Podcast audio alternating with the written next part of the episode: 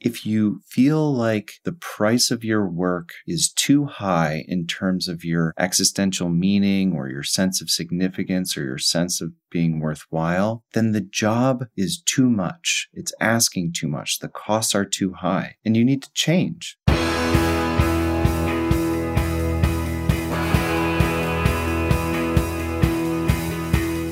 Welcome to The One You Feed.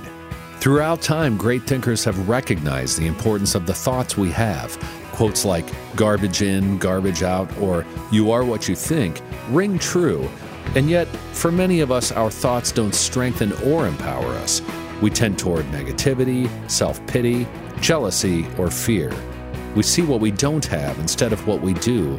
We think things that hold us back and dampen our spirit. But it's not just about thinking. Our actions matter. It takes conscious, consistent, and creative effort to make a life worth living. This podcast is about how other people keep themselves moving in the right direction, how they feed their good wolf.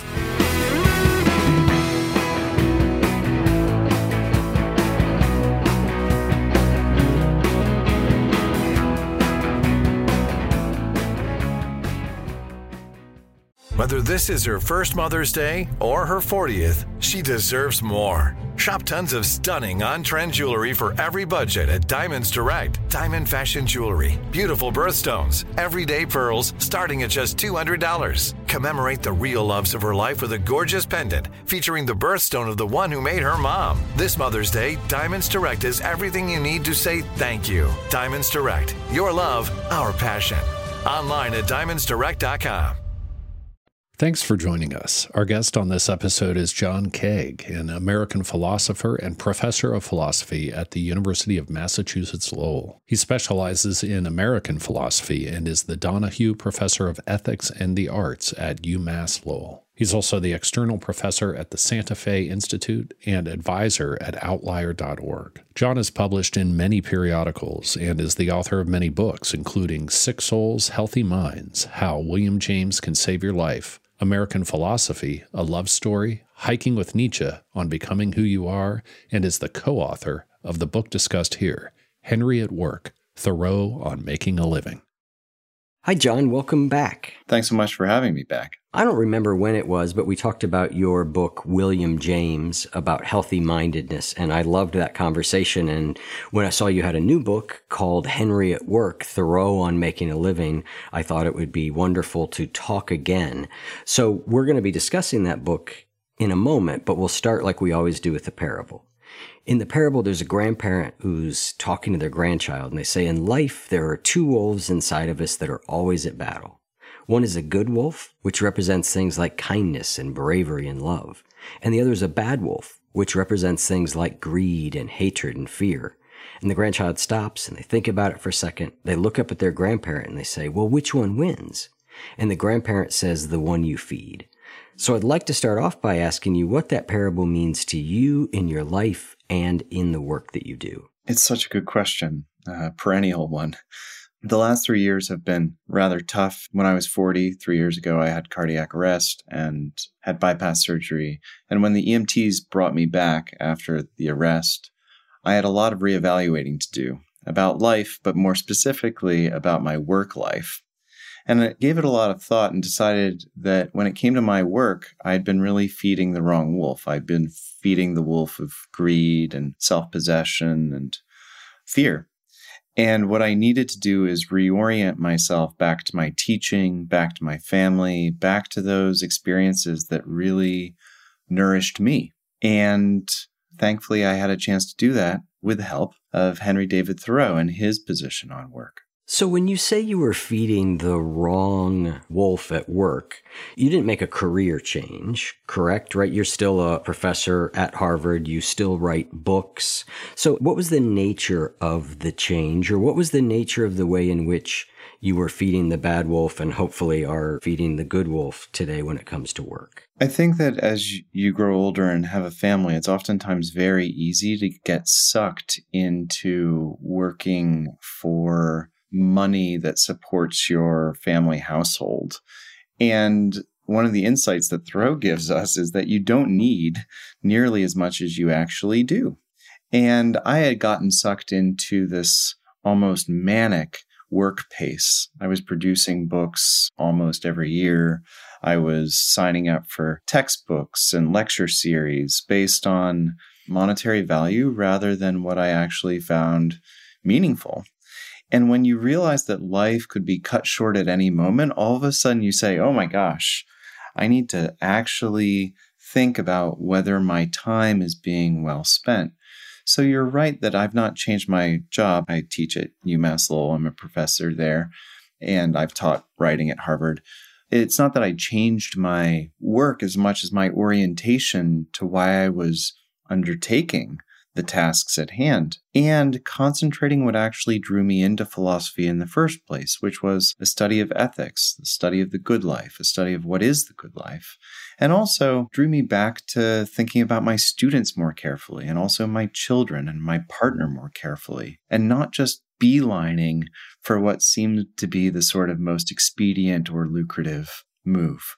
Yeah, that makes a lot of sense. And I think that, we're going to get into work and lots of different types of work and all that. But for those of us who are extremely fortunate enough to be in the type of work that probably best suits us, that is, to use a word, our calling or something that we care deeply about or that matters to us, right? And that's a very fortunate position to be in. However, that alone does not mean that we have a wise relationship to work. And I think that was my orientation for a long time, given that I kind of tried to come from a software career to doing this, that I thought, well, once I get over here, it's all going to be straightforward, right? And since I've gotten over here, I've had to continue to reevaluate my relationship to work that does matter to me, that I do think is important, but can also just start to run everything. And you're right, the motives that are in it can get very confusing. We all have different metrics by which we're measuring our work, and they tend to be money or approval, or if you're in my business, it's downloads. You've got all these sort of things. For me, it's been this consistent practice of over and over and over again, going back to what is it about this that matters to me? And I think that what you describe is very similar to my experience deciding on what profession I was going to go into. I mean, I was brought up in a family that did not have a lot of money. And so the drive to get money, especially from my single parent mother, was very, very intense. My brother became a surgeon. I was supposed to go work for Goldman Sachs right out of college. And I made a decision to go into grad school in philosophy primarily because I didn't want to follow that path. But that does not mean, or it didn't mean for me, that I didn't then just simply import that drive and that logic into my own trade publishing, into my own scholarly pursuits. And I ended up publishing papers like crazy as if they were, Wall Street trades. And it's very easy to import your past even if you think that you're escaping it. So I take your point really seriously. I think that's absolutely true. And I think it's also confusing when you do enjoy what you do or you do see value in it. That makes it a little bit more confusing. But we'll come back around to this thread, I'm sure. But let's start with Thoreau. And you say that work was at the root of Thoreau's philosophy. It's at the root of Walden. So say a little bit more about that. So we all oftentimes think about Henry David Thoreau as this lotus-eating, tree-hugging loafer of a guy who took 2 years, 2 months, and 2 days to go hang out at Walden and escape all of the pressures of modern life. We basically think of Walden as a vacation. But we oftentimes forget that Thoreau went to Walden to work, to support himself, to figure out what was actually required, what was actually necessary in modern adult life. And Thoreau goes to Walden not long after his own brother, who he was very close to, dies in his arms, dies of gangrene in Henry David Thoreau's arms. And at those moments, you really have to wake up and think, what am I doing with my life? And what Thoreau does at Walden is, famously, he says, I went to the woods to live deliberately. But really what I think it is that he went to the woods to work deliberately. He built his own house to a large extent, made his own clothing, grew his own food, really tried to think about what his life's work, or as you said, the vocation or his calling is. And I think that that is very directive if we read Thoreau and read Walden as basically sort of handbook for how you might think about your own working life. Yeah, there's so many things that I learned about Thoreau that I did not know reading this book. And one is, like you said, his sort of natural tendency towards work. I mean, you say early on that, you know, nobody who has a 2 million word journal by the age of 44 is a loafer. And that Thoreau, even as he was walking, you know, he believed you were working while you walked, you were ruminating. And he was using that term in the positive sense, not the negative sense that we often tie it to today, but that he was very industrious. He was. And sometimes we don't think about writing or thinking as work, but it is. But Thoreau then, on top of that sort of occupation or vocation, really undertook a handyman's life. I mean, he grew up middle class, but also rural middle class, which basically meant that he lost a toe cutting wood at the age of 9. He falls off a cow. I don't know what he was doing on the cow, but must have been some type of work in his teenage years and breaks something. He then basically goes through 11 different jobs in his life and is trying to think about the relationship between manual work, meaningful work, you know, and then also try to bring a sort of critical eye to immoral work, but also meaningless work and drudgery. So I think he's giving us some guidelines to rethink the concept of work, which in the West, if we think about work, sometimes we just view it like in the Bible, it's viewed as a curse. Mm-hmm. I mean, God gives it to human beings as a curse. And oftentimes we think about work that way. And really, according to Thoreau, we ought not. Because work is what sets us free for Thoreau. Yeah, and we'll get into what degree is being able to think of work in that way, what we would call privileged or elitist, in a later part of the conversation. But you say Thoreau questioned why we work and that he claimed that men labor under a mistake. What is that core mistake? The core mistake, and I think we've alluded to it in the early section of this interview, the core mistake for Thoreau is believing that we are rich only in terms of our monetary wealth, and that the riches of work and the returns of work, ROI, return on investment, is really about monetary gain and about self-interest and greed, and that while we think that that approach, which has been encouraged in modern capitalism and modern consumerism, that approach is either inescapable or is in fact beneficial for individuals because it makes them secure, it makes their houses secure. Thoreau is suggesting that we think about the health of a human being and the wealth of a human being in terms of what sort of experiences he, she, or they can have in life. And what sort of value can we add to the world at large through the workings of our hands or minds? And I think that that's a very, very important point, especially in our post-pandemic age, when people are really rethinking how much do they want to work? Do they go back to the brick and mortar office? Do they stay at home?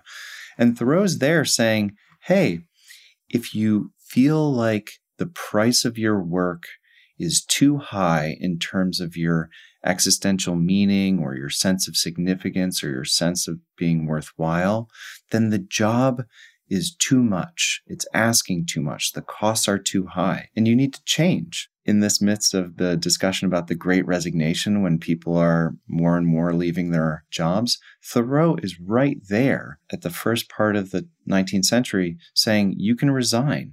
You can drop out in order to reconnect with work that you find meaningful.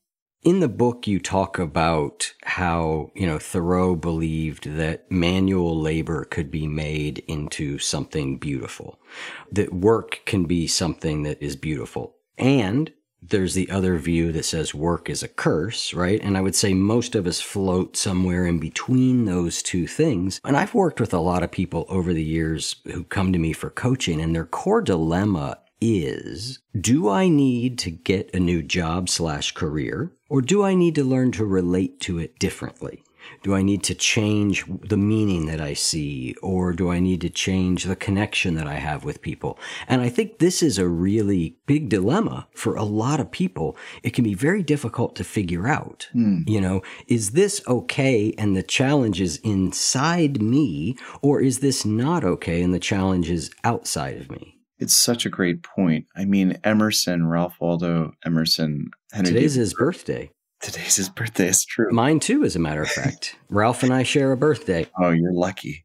One of his best friends, Ralph Waldo Emerson, said, "Your giant follows you wherever you go." In other words, you are yourself no matter where you go, no matter what work you take on, no matter what occupation. So sometimes it's not going to matter if you change occupations without changing yourself beforehand, changing your orientation to the world or your coworkers or compensation. So I think the point that maybe sometimes the best thing to do is to try to change your angle of vision. Try to change the way that you see things in your current situation. I think that there's a lot of wisdom to that. And Thoreau does that many different times in his life, especially around the way that he views his own writings. In other words, are they public? Are they private? Are they spiritual? Are they politically oriented? He's constantly thinking about how to reorient himself in what looks to be a fairly stable job. But he is also, and Emerson would also say, that sometimes you do need to break out, especially if you find yourself in a situation where you really have what you deem to be an immoral job. In other words, the compensation that you get is actually derived by taking money from others or exploiting others. And this was the case for Thoreau when it came to teaching. Quite famously, one of his first jobs was as a teacher. And the headmaster asked Thoreau to exact corporal punishment on his students. And Thoreau thought about it for a day, tested it out, and then quit. He just couldn't do it. He couldn't go ahead working in a sort of immoral situation. So I think there has to be a certain balance between resigning too quickly and staying on for too long. Yep. Everybody's situation is kind of different, and figuring out the pros and cons, the trade-offs. I mean, everything has a cost, right? And so what costs are you willing to incur, which makes sense. I want to turn a little bit to this idea of work as a beautiful thing, because I was reflecting before this conversation, and my father passed not too long ago. And one of the things I said at his eulogy, and I had been thinking about, is that what I got from him was a really good work ethic. I started to examine that statement a little bit more closely after reading your book. And I thought about, like, why did I used to work so much, particularly as a teenager? Like, I worked a lot. And I didn't have to. I mean, I kind of wanted the money. I don't think that was the driving factor. It wasn't like I was trying to please my parents. What I realized is that I actually really enjoyed it. I worked in the restaurant business, but there was something about being in a kitchen and being with other people and the fun that we had there. And there was something about that activity that was deeply satisfying to me. Now, eventually it became unsatisfying, and I'm glad I don't still do it. But I think this idea that our work can be a satisfying thing is another element that I'd like to explore a little further. Sure. I mean, Thoreau came at the issue of the satisfaction of work in a number of different ways, one of which was work at its base is the means by which we support ourselves in the natural world, in the world in which we live. And you might think about that very quickly and you say, yeah, of course, I get a paycheck and then I get to go buy my food and my gas that then gets me to back to my job where I can work some more. But that's not exactly what Thoreau meant. Thoreau was living through a period of American history where individuals were being caught in the industrial commercial complex that we now call modern day life. The mills up in Lowell and Lawrence in the Industrial Revolution were basically within Thoreau's sight. And in response to that, Thoreau returns to his little plot at Walden and he says, what can I do so that I am self-sufficient? In Emerson's words, self-reliant? And can I redirect my work back to those very simple practices that allow me to support myself, grow my own food, shelter myself, sustain myself? So there's one aspect that we oftentimes forget, that work really is a form of self-possession, a way to be self-possessed. The other aspect, I think, that you push on really nicely when you describe your teenage jobs, where you're connecting with others and you feel connected to the world. This is a Thoreauvian and Emersonian impulse too, that our work connects us either to the land or to the people or to the community of mind. It connects us to something much bigger than our very local interests, which, note, is very different than this sort of self-reliance model, right? Mm-hmm. What it does is it allows us to reach out into your garden or into the natural world, for example, to sort of change the landscape in a productive way, or to make something that is out in the world that others get to enjoy and participate in. And that sort of engagement is meaningful because I think it gives us a break from feeling so imperially alone in our little, as David Foster Wallace says, skull-sized kingdoms. Mm-hmm. So work gives us that outlet and that communion and connection as well.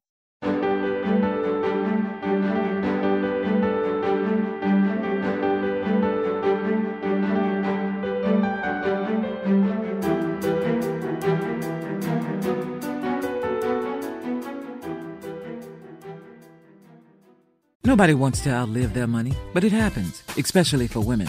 That's why Gainbridge offers the Parity Flex annuity. It's designed for women's unique retirement needs, with flexible withdrawals to help cover unexpected expenses, plus a guaranteed lifetime income benefit that keeps paying you even if your account balance is zero. In other words, it's like getting a paycheck for life. We'll say that again. A paycheck for life. Guaranteed. Sounds too good to be true? It's not.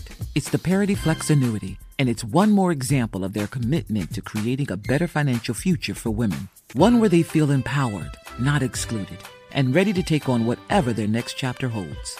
Gainbridge believes financial flexibility and security are things we all could use more of. At retirement income you can't outlive is the ultimate flex. Who's with us? Start saving now at Gainbridge.io. Please visit Gainbridge.io/ParityFlex for current rates, for product disclosures and disclaimers, and other important information. Zero Foxtrot isn't just a brand, it's a way of life. Founded and operated by veterans, Zero Foxtrot's unique apparel and gear echoes the grit of the warrior culture. Zero Foxtrot dedicates itself to producing content, honoring the sacrifices of forgotten heroes of the past, and connecting history to the present. Embark on a journey with Zero Foxtrot today at zerofoxtrot.com. It's not merely our products. It's about the ethos that we embody. Rugged, resilient, and timeless. You say Thoreau believed that a certain type of work allows us to inhabit the world in a way that makes us actually at home.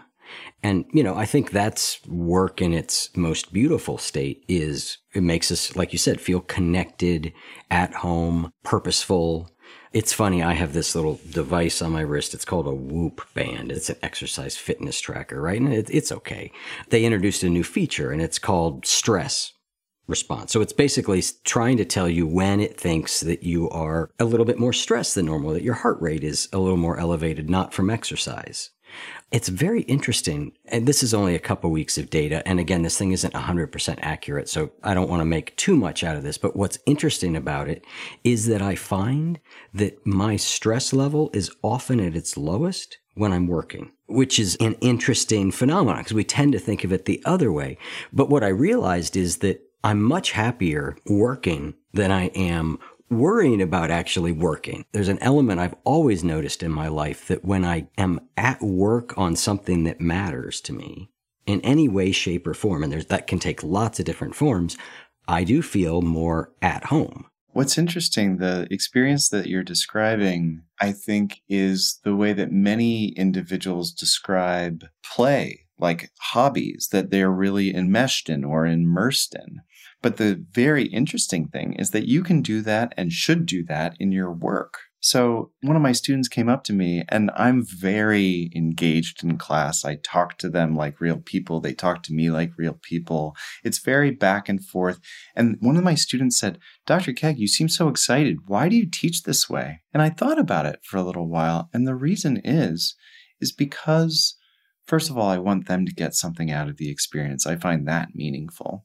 But I also, for better or for worse, it is an anxiety blocker. When I immerse myself in my classroom, I'm worried about them. I'm not worried about myself.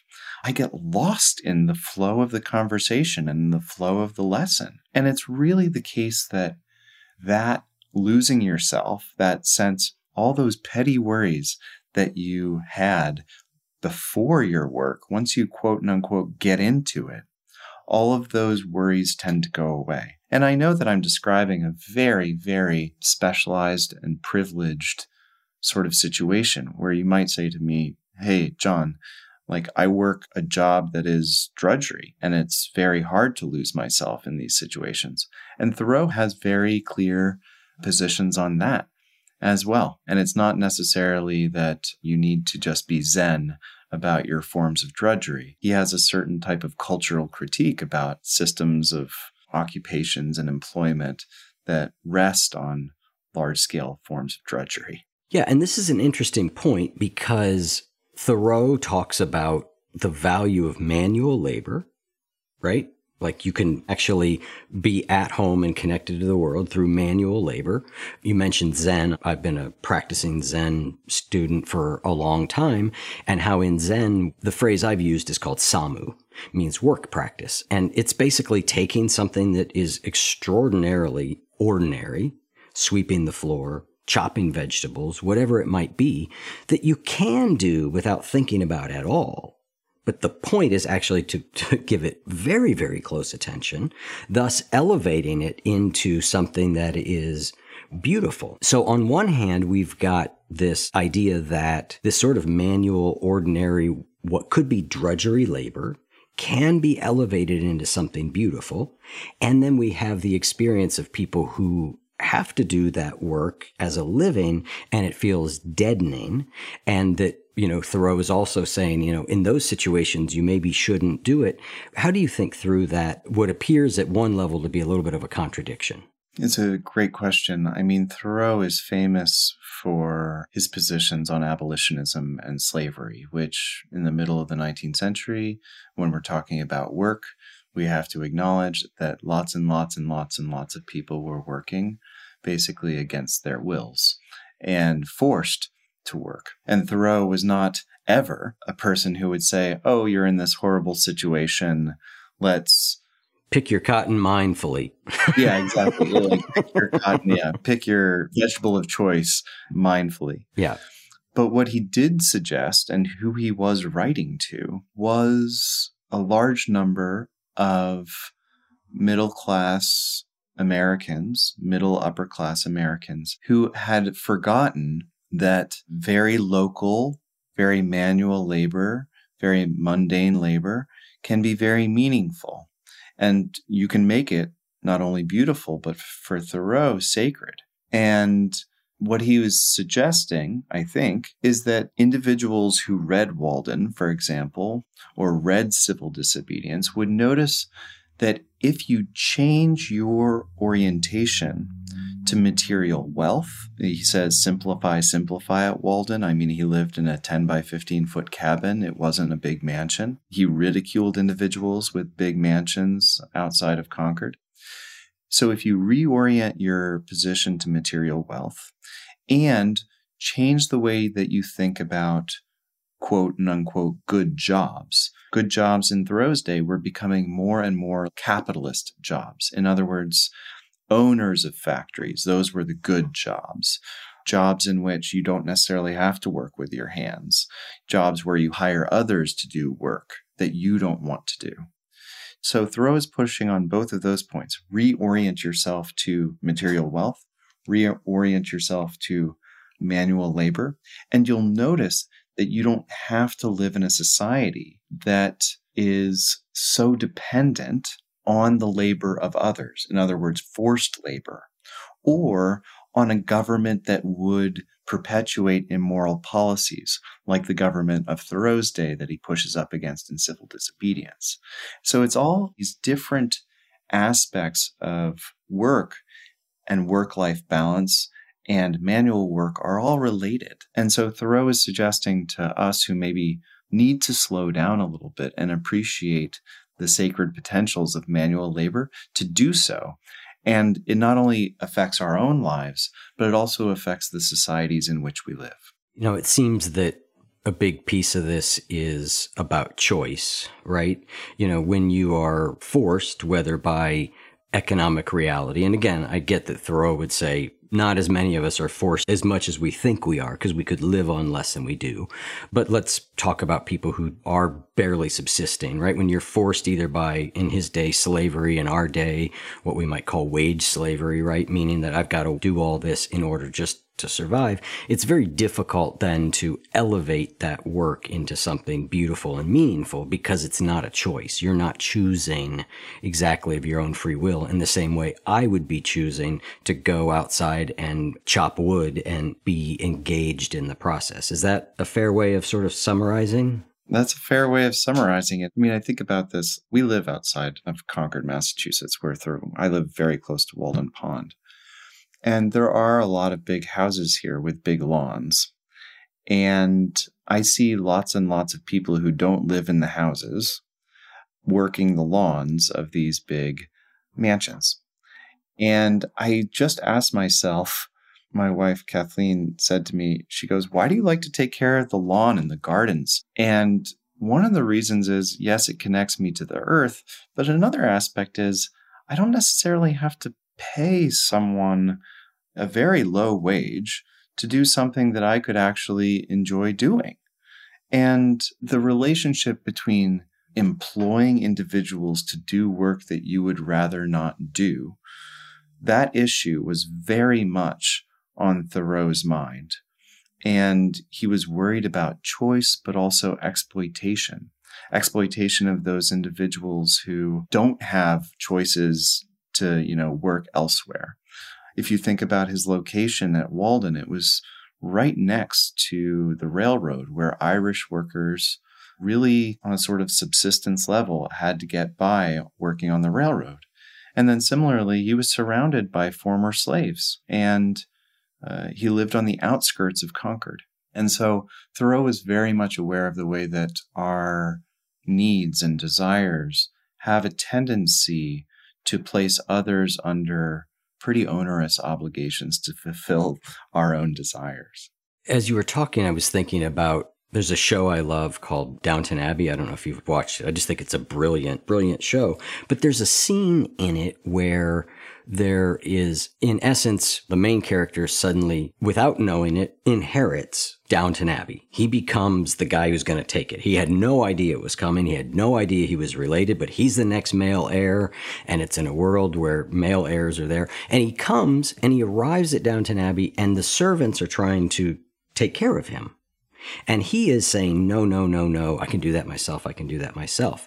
And there's a scene where suddenly there's a sense that by doing that, he is taking someone and not allowing them to do what they think their job or their role is. I just was thinking about that as you were talking, because I do think a capitalist would say, well, you know, the person mowing the lawn for $12 an hour has a job that they wouldn't otherwise have.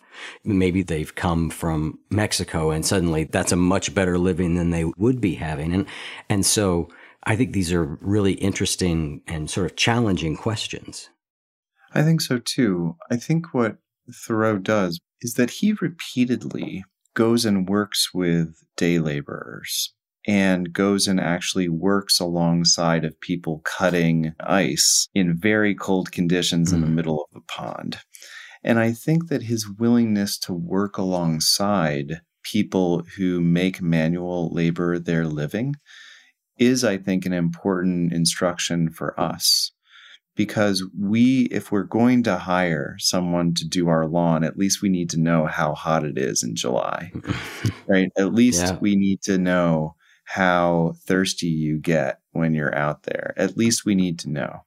And this is not wholly dissimilar from William James. He has this famous essay called The Moral Equivalent of War, where he says that the gilded youth, in other words, the golden boys, girls, and people of his time, need to get the ideals, the false ideals knocked out of them with a good amount of manual labor. And he thinks that walking in the shoes, or trying to walk in the shoes, of someone who lives very differently and by other means of work gives us some indication about how we are to treat those individuals who we might hire. Yeah. Yeah. And there's certainly an element of, I think, treating everybody regardless of the station of their work with a great deal of dignity, right? I mean, I think that just, to me, is sort of a fundamental principle. Somebody who's a stockbroker is not better than a waiter. You know, like, they both deserve dignity and they're both equal. So not so much of the class hierarchy that we often think about. Yeah. I mean, I think about the way that the work of our lives is a certain type of leveler between people. What I mean by that is each of us at the end of our life gets a chance to look back and say, what have I worked on? What have I done? And am I happy with that? Was that my choice? Was that my life's work? And I think about Thoreau's famous comment in Walden that he goes to Walden so that he didn't reach the end of his life and discover that he hasn't lived, mm-hmm. as a real stop you in your tracks moment, my mother would say, like, when it comes to your work. Because do you want to get to the end of your life and to say, hey, I shouldn't have spent that extra hour in the office, or I wish I would have spent more hours in the office. Mm-hmm. And so oftentimes we don't have those moments of pause, but Thoreau says, take the moments, because at the end, you really would have wanted to. Yeah. And it's one of the things I love about your work is you take philosophy and put it back into very practical terms that can cause us to do what I think is one of the most important things that we can do, which is to ask ourselves, like, what am I doing and why am I doing it? Or what's important to me, and is my life oriented that direction? And to ask that question often, because things change, you know?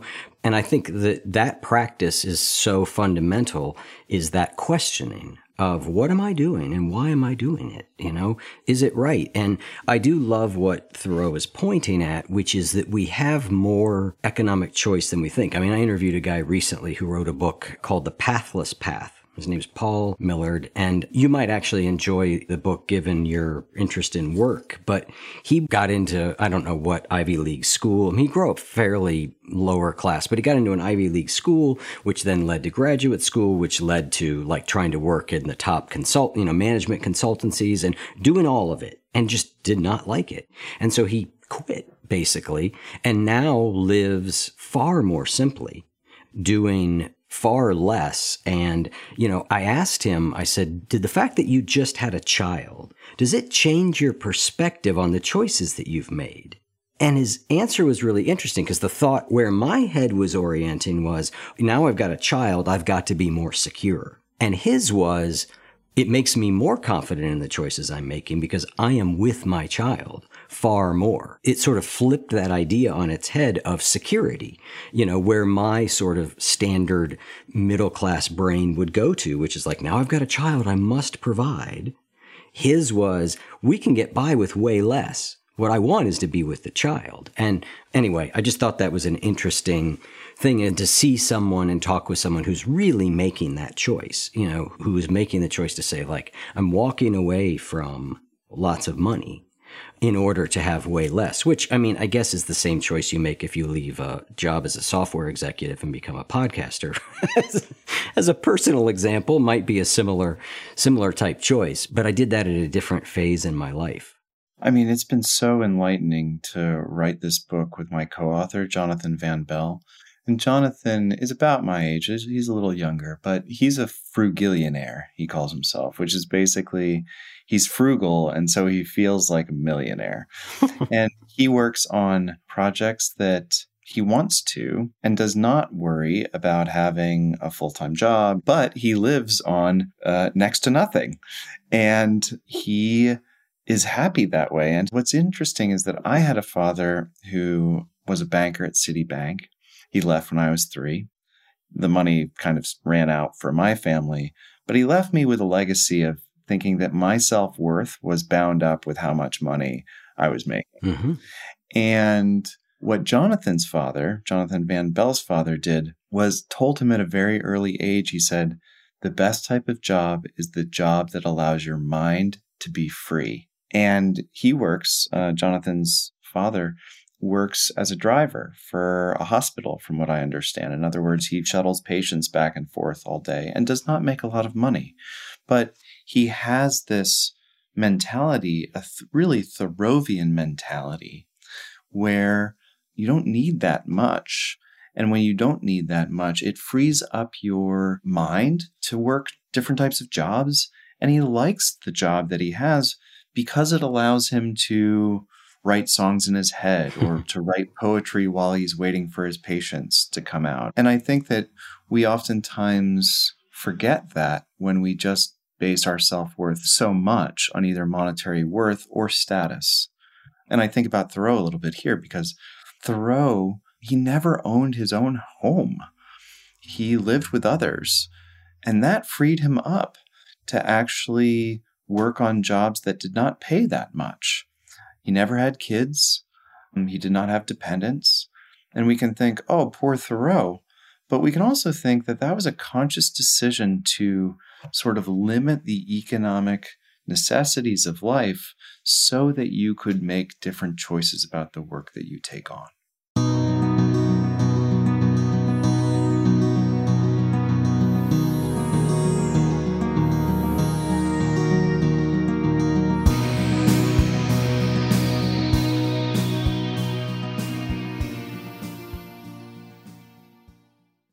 We all know that genuine self-compassion and self-love are absolutely crucial in the quest for healing, transformation, and everyday growth. But what if we struggle to get there? One of the most powerful yet effortless ways to settle our nervous system and reconnect with our true selves is by spending quality time in nature. It's for this reason that this August, I'll be offering an in-person Awakening in the Outdoors retreat at the beautiful Kripalu Center this summer. I'll be co-teaching the retreat with Ralph De La Rosa, who's a three-time guest of the podcast, author, psychologist, meditation teacher, and friend. During these 5 days together, we'll enjoy hikes, outdoor meditations, art, insightful workshops, and lively discussions. Our goal is for you to walk away feeling restored with a firm awareness of new resources and a new relationship with the gifts nature holds for us. To learn more about this special retreat and sign up, go to oneyoufeed.net/nature.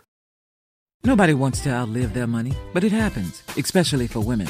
That's why Gainbridge offers the Parity Flex annuity. It's designed for women's unique retirement needs with flexible withdrawals to help cover unexpected expenses, plus a guaranteed lifetime income benefit that keeps paying you even if your account balance is zero. In other words, it's like getting a paycheck for life. We'll say that again. A paycheck for life. Guaranteed. Sounds too good to be true? It's not.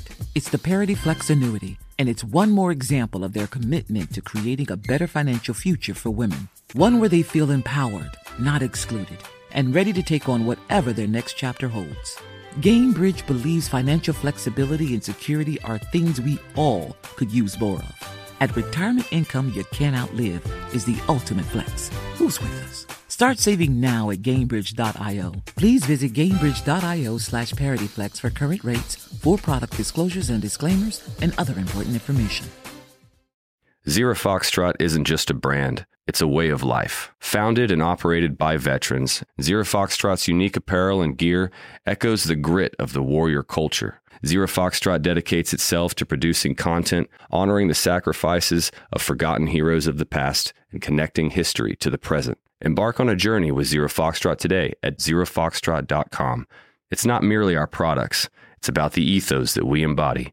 Rugged, resilient, and timeless. That is deeply countercultural to our general world and culture because we are all embedded so deeply in that mindset of more money is a good thing and more things are a good thing and fancier things. And it really is a question that I'm always sort of asking, which is like, what is enough and what causes happiness? And you get used to a certain station, right? Like, oh, well, now I've lived in a place like this. It feels hard to go backwards, but you can, those choices can be made, but they are countercultural. But I do think you're right that we are at a moment where more and more people are asking themselves those questions. And this idea that we have to do what we're doing is not as true as we think it is, right? I mean, we may have to do what we're doing in order to keep what we currently have, right? We get caught up in this standard of living situation, but those choices can be made differently, but they're hard choices to make. I think culturally, oftentimes our family, our spouses might have very different opinions, to make this choice to say, I'm going to scale this all back right economically is a choice that I think takes a lot of courage and a lot of thought. My wife, Kathleen, is in corporate America. And in corporate America, you don't have tenure. And so you change jobs pretty often, maybe every 2 years or every year, every 3 years, something like that. And so this question about like, which job do I want to take is on her mind pretty often. Mm-hmm. In this sort of last iteration of job selections, I said, we could move out of the house that we have and we can live anywhere. Who live in a much smaller house, and it might allow us to pick different jobs. And that never really crossed either of our minds before that point. And it was thanks to Thoreau. Yeah. Thoreau basically says you can live in any type of house, right, that you want. And all of a sudden your choices change.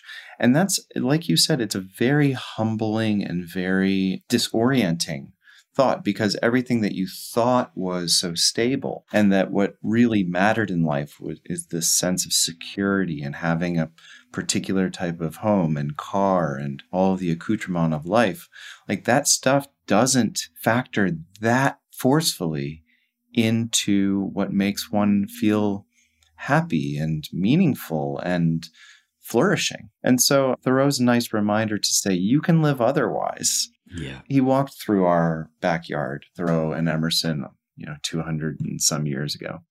And there were large, what Thoreau calls family farms in the area. And these family farms were not just subsistence farming, but I mean, they were surplus farming, taking vegetables all over New England. And Thoreau watched these farmers kill themselves on their family farms.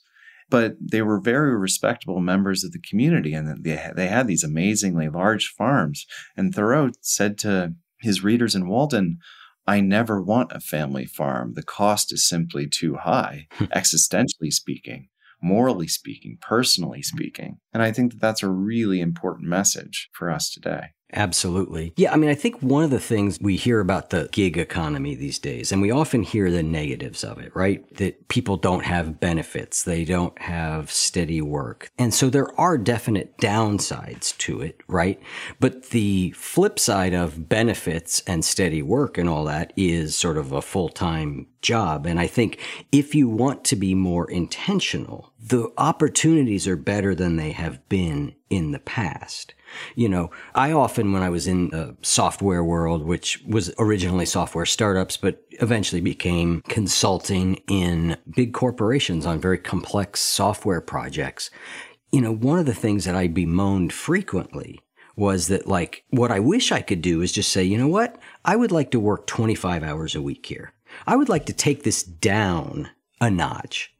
But that wasn't sort of on offer in standard corporate America. That's not the way it works. You just either work full time or you don't work. I mean, like in the sort of professional level I was at. And I think that has started to change. And so I do think there are some positives about the way the work world is changing. There are also negatives, but there are positives if we are trying to be a little bit more intentional and craft a life. I think there are choices now that were not around 10 or 15 years ago. I think you're right. And I think also the way that the pandemic made everything virtual and the way that work time and clocking in really became a thing of the past, and efficiencies of scale really began to matter a lot more.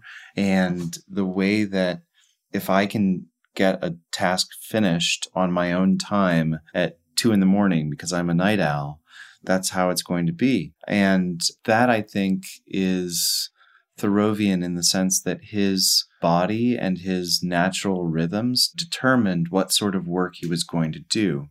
If you read Walden, you notice he's working the whole time, but his days are partitioned in this very natural way.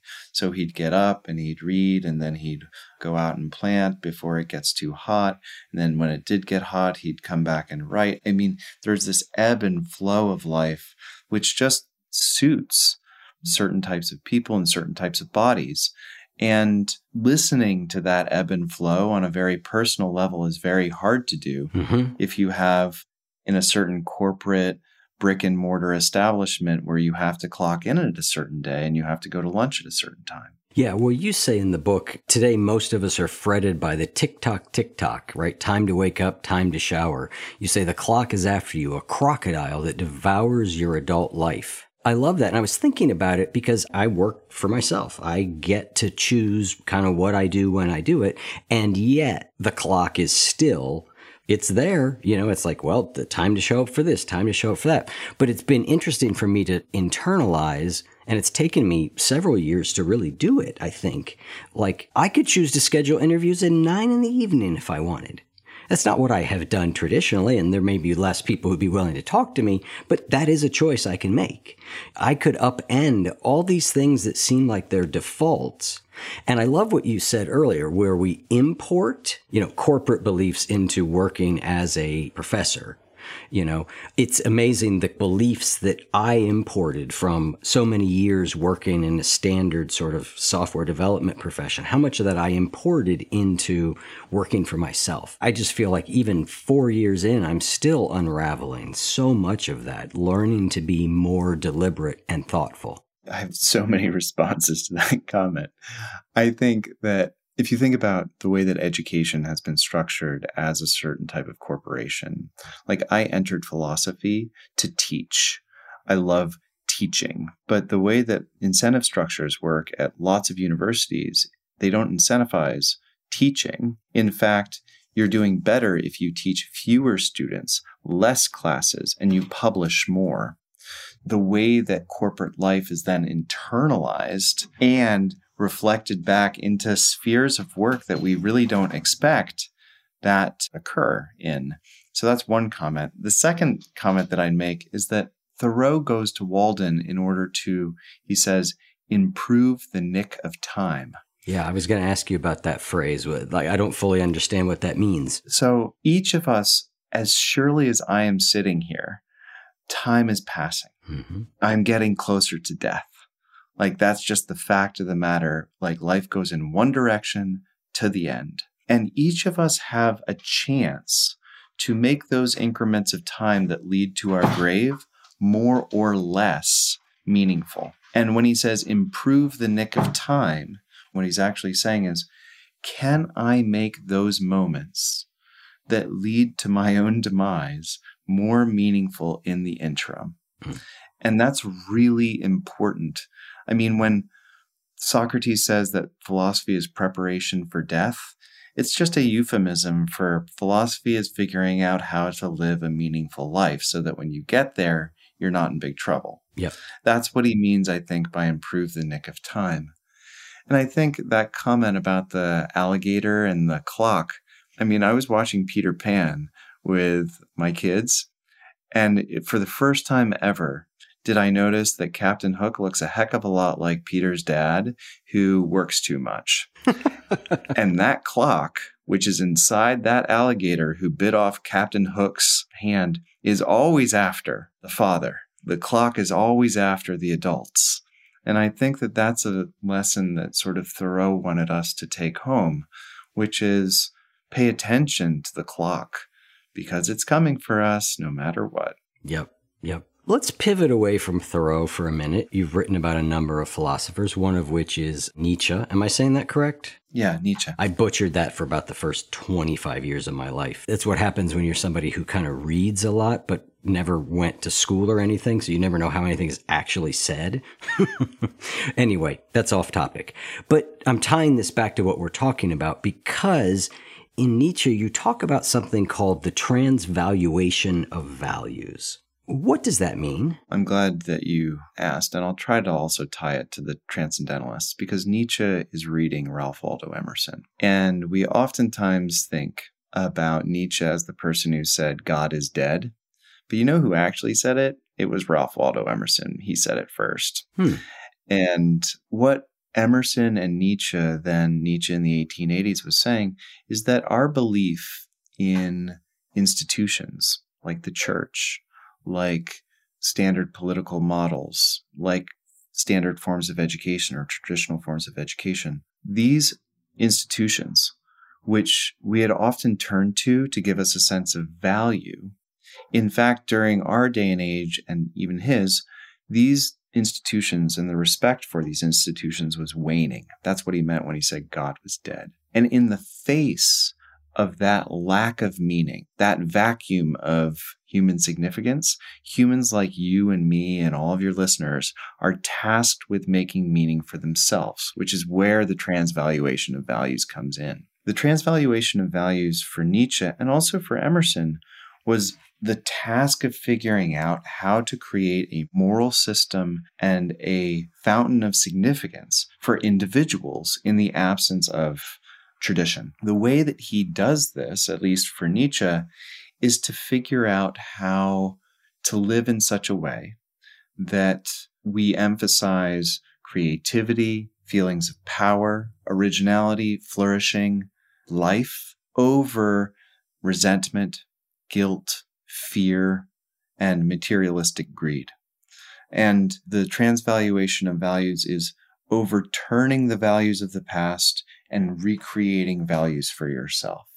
So to overcome, it's a process of overcoming the past and even overcoming yourself to some extent. Yeah, and I think it ties back to everything we've been talking about with Thoreau too, right? It's a question of saying, what matters to me? What do I believe in? What work-life balance, which is not a great term, but do I want to have? How important is money to me versus time with my family? Like, these are all individual questions. They have to be worked out by the individual. And I think that's kind of what is being pointed to there in the Nietzsche. I want to go one more step with that because there's an idea, I think there's a term that is used called the genealogy of morals, which I believe means looking at where did I get the morals and beliefs that I have? Where have they filtered down from? And what are actually mine? And I think this is a very confusing process. And it's confusing because, and I'm going to read something else that you wrote, which is, you say, as it turns out, to become who you are is not about finding a who you have always been looking for. It is not about separating you off from everything else. It is not about existing as you truly are for all time. The self does not lie passively in wait for us to discover it. Selfhood is made in the active, ongoing process. And I think this is what makes trying to figure out what our values are oftentimes very confusing, because we are conditioned so deeply and thoroughly by so many countless causes and conditions that to figure out what mine is and to try and tweeze it apart from what came before feels to me often impossible. It's good. One of the problems is that the investigation to figure out where you came from is always enacted by a person, namely me or you in your case, that was given birth to and is in large part those very instances of the past. That's a good analogy, yes. And so it's kind of like a snake trying to catch its own tail, right? And we should be comfortable with that fact because we're never, ever going to get out of it.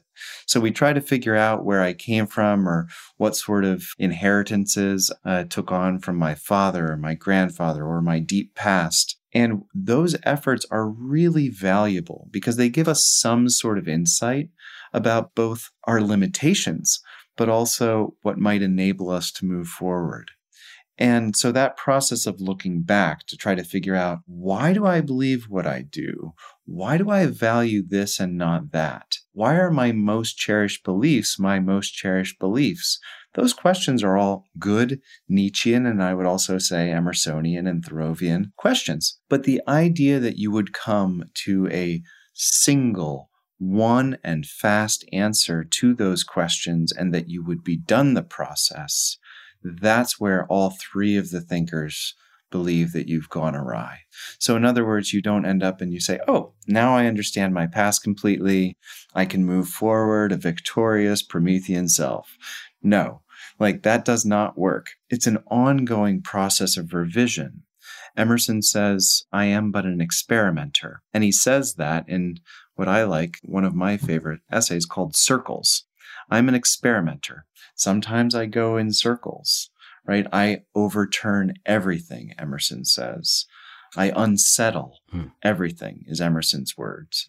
And I think that that's one of the upshots of Nietzsche's philosophy and why he admires Emerson so much, is that Emerson and Thoreau were willing to unsettle things, even themselves. And that takes a great amount of courage, patience, and humility, I think. Well, yeah. And oftentimes I'm not up for the task, but it's hard work. But you have to be patient with yourself, I think. I love everything you said there, particularly that becoming comfortable with the fact that it's an ongoing process, that we are an evolving creature. And in many ways, we are, as you were talking about, I was thinking a little bit about like quantum physics, like the minute you observe it, you change it, and you are the observer of yourself. And that's an ongoing sort of dynamic process, which is why I often think about when it comes to values and what's important to us, that asking that question often is really important instead of the way that many of us think about it, which is like, I'm going to go off on a mountaintop for 3 days and write out my mission statement, and then I'm done. You know, that's a good exercise, but the recognition that I sort of have to keep interrogating that, at least has been my experience, if I want to be dynamic and alive and evolving, is to consistently be saying, what matters to me? Why does it matter to me? Does it really matter to me? Knowing that you'll never totally tweeze it apart, right? You know, the minute you're like, now I'm letting go of the values of my parents, and I'm like, but oh God, but then I adopted the values of like that cool skateboarder in 7th grade, like, oh, crying out loud. You're telling me that, you know, Derek Newell has been influencing my sense of what's important for 14 years now. I mean, it's just this constant funny process. It's why I love that Buddhist idea of countless causes and conditions. Like you can't figure it out, but you can make decisions and informed decisions and have a way of living as close as you can to what you value. I also think that in this process that you're so nicely describing about self-recovery, discovery, actualization, this process, you do have feelings about the process. And tapping into how you feel about the process, I think, is really important. So I know, for example, that I'm getting somewhere if I feel uncomfortable, like genuinely uncomfortable. And I know that when I get scared in the process, or I see something that's scared or that I'm afraid of, that that's a moment when I'm supposed to go toward the thought rather than away from the thought.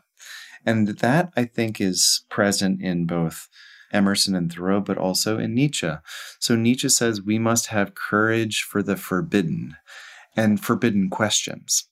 The forbidden questions are those that we don't even feel comfortable asking to ourselves. So it's hard to even give voice to them.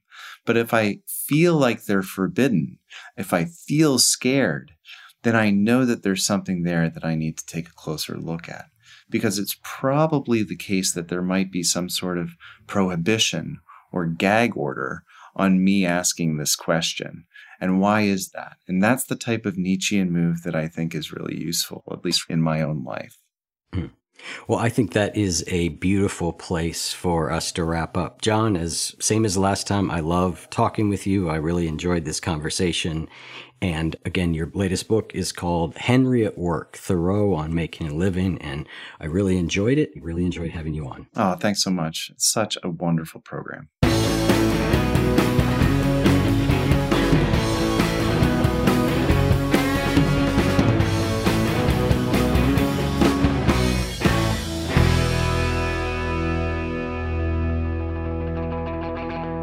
If what you just heard was helpful to you, please consider making a monthly donation to support the One You Feed podcast. When you join our membership community with this monthly pledge, you get lots of exclusive members-only benefits.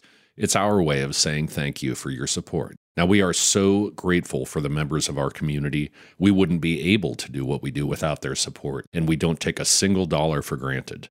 To learn more, Make a donation at any level and become a member of the One You Feed community. Go to oneyoufeed.net/join. The One You Feed podcast would like to sincerely thank our sponsors for supporting the show.